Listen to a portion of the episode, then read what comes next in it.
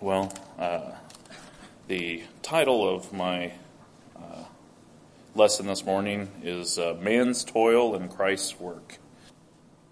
Since Angie and I got back from vacation uh, at the beginning of June, the last several weeks at work have just been awful.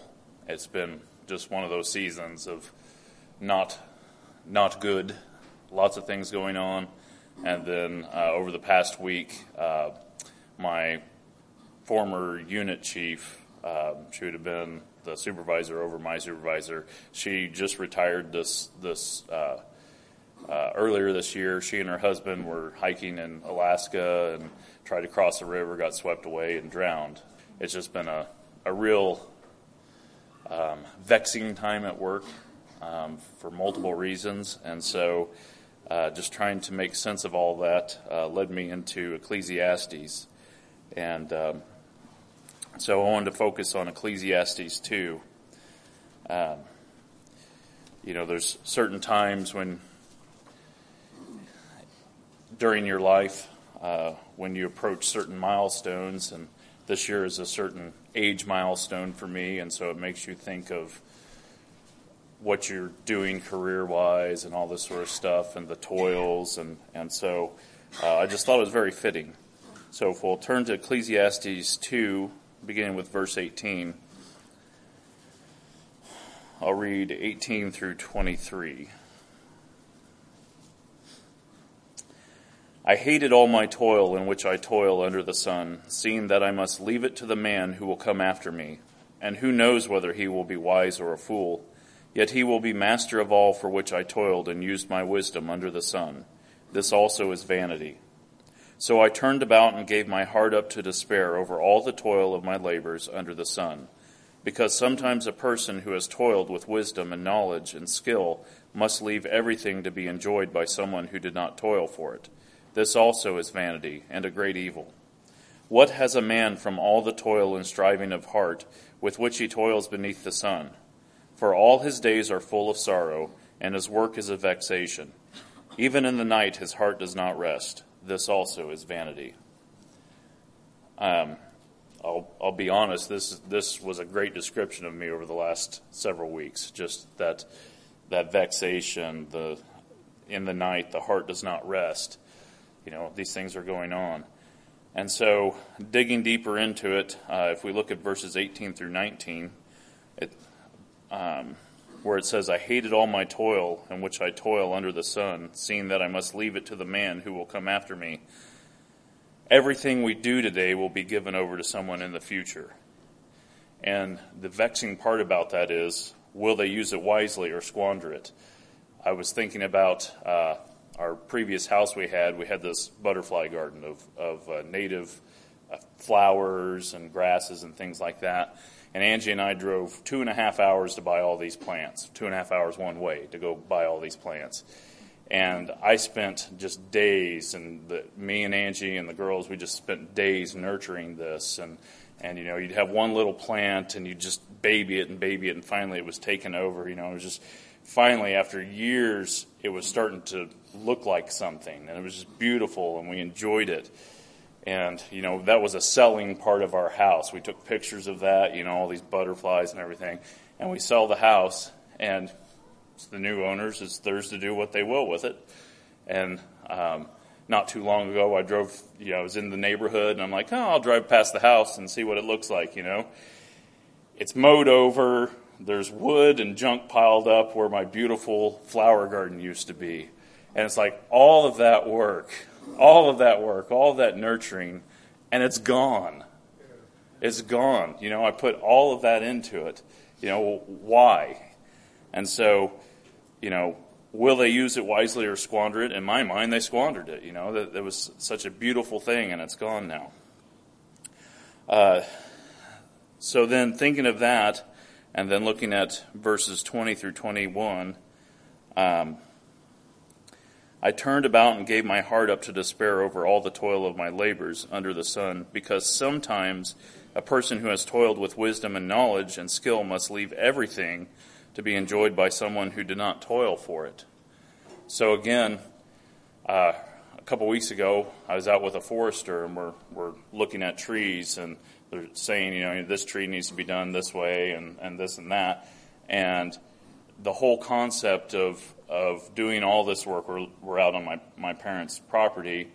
Um, we've got to cut these trees down to allow these other ones to grow, and the reality is, the work you do today, tomorrow, in this situation the benefit won't be realized for another 50 to 100 years. We're doing something that in our lifetimes we will never benefit from. And it's this, it's like, is it really worth all this work and effort that, sure, that's for the good of the, the property there, but I'm never going to realize any of that. You know, I'm putting in a lot of work. And so you're, you're sitting there wondering, is it even worth it? You know, is it worth investing the time and the money into doing that? So again, another thing that's vexing is just it just doesn't make sense there. So that leads us to verse 22 and 23, and um, focusing on 23 again. For all his days are full of sorrow, and his work is a vexation. Even in the night, his heart does not rest. This also is vanity. Vanity. So the natural progression of all of this, of all this investing in the here and now, is sorrow, despair, and vexation.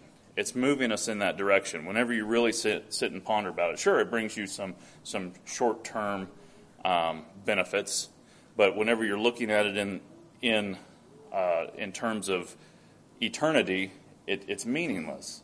And so it, it's driving you to this, this level of sorrow, despair, and vexation essentially there's no rest in it. You're like, I'm going to work and work and work, and every day I'm going to work. I'm going to work. I'm going to work. I'm going to work.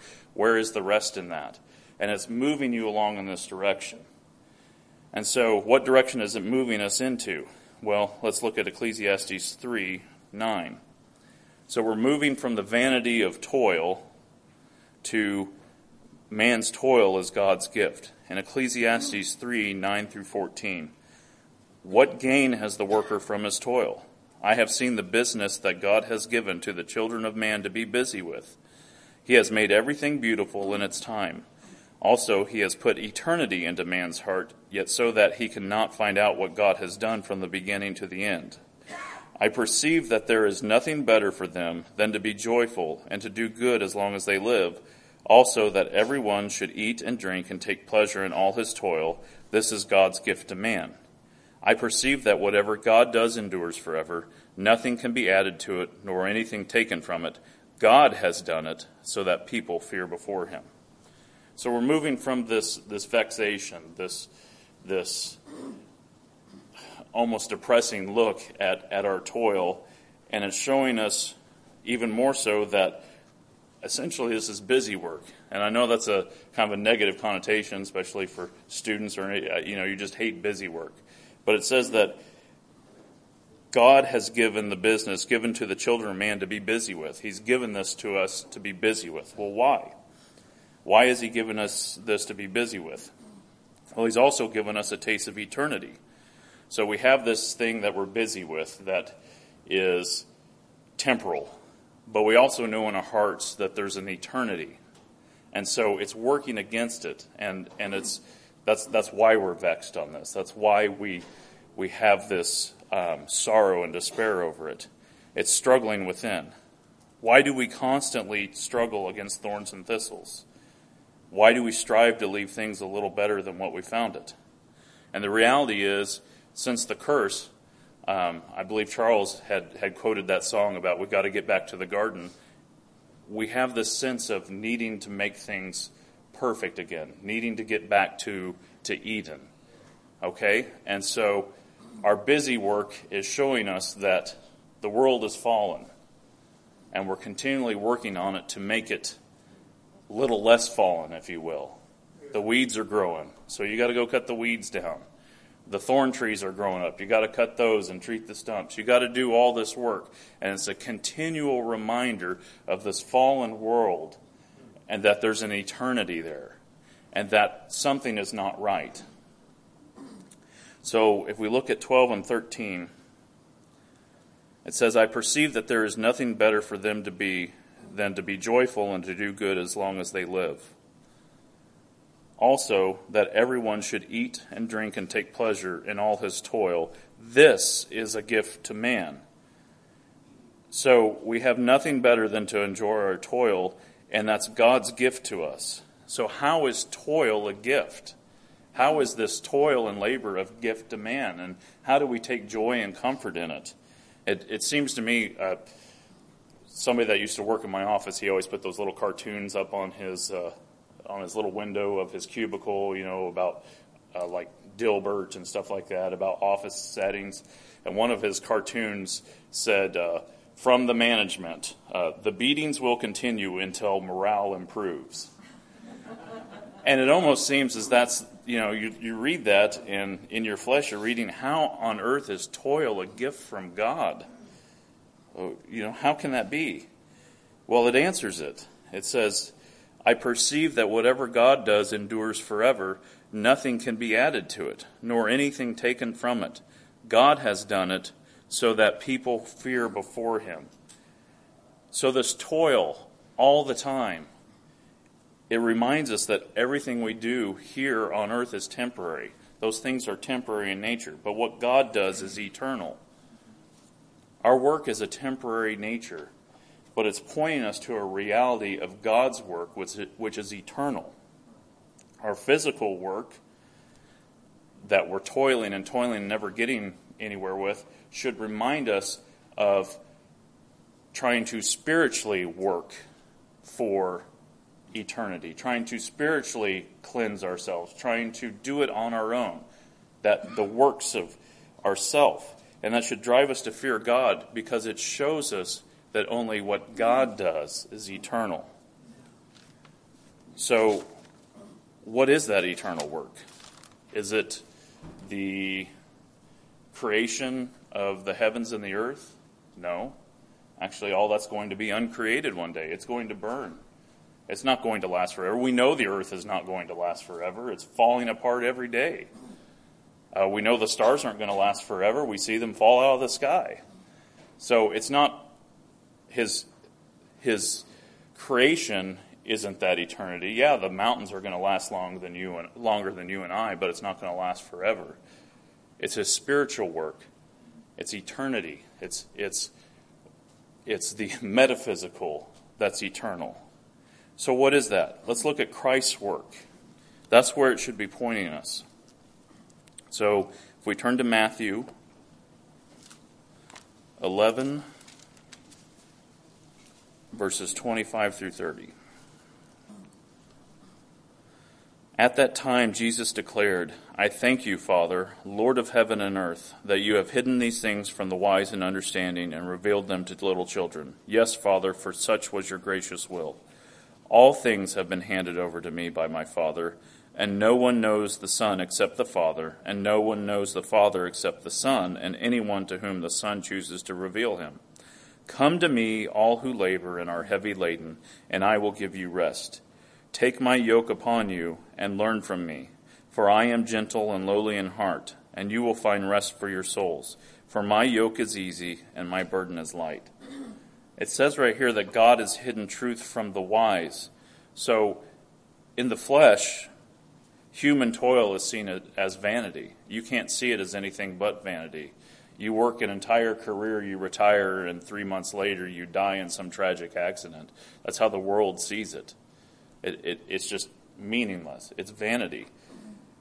But to those who he's revealed his truth, who humbly cast their toils at his feet, it's seen as much more. It's seen as a as pointing them to the work of Christ. If we look at verse 27, it says, God has given, it says, all things have been handed over to me by my Father. God has given the real toil to Christ. He gave him the work. He gave him the work of living a perfect life. He gave him the work of dying on the cross for our sins. Everything is finished in him. All of our toils are to point to that reality that the work is finished in Christ. And then that should point us to this reality Come to me, all who labor and are heavy laden, and I will give you rest. We find true rest joy, peace, satisfaction, all of those things that our, are human toils are trying to gather. We find that in his work, in Christ's redemptive work. Well what does that mean? What, what does that mean, uh, relying on his work and resting in him? Well, if we turn to Hebrews 4 7 through 10,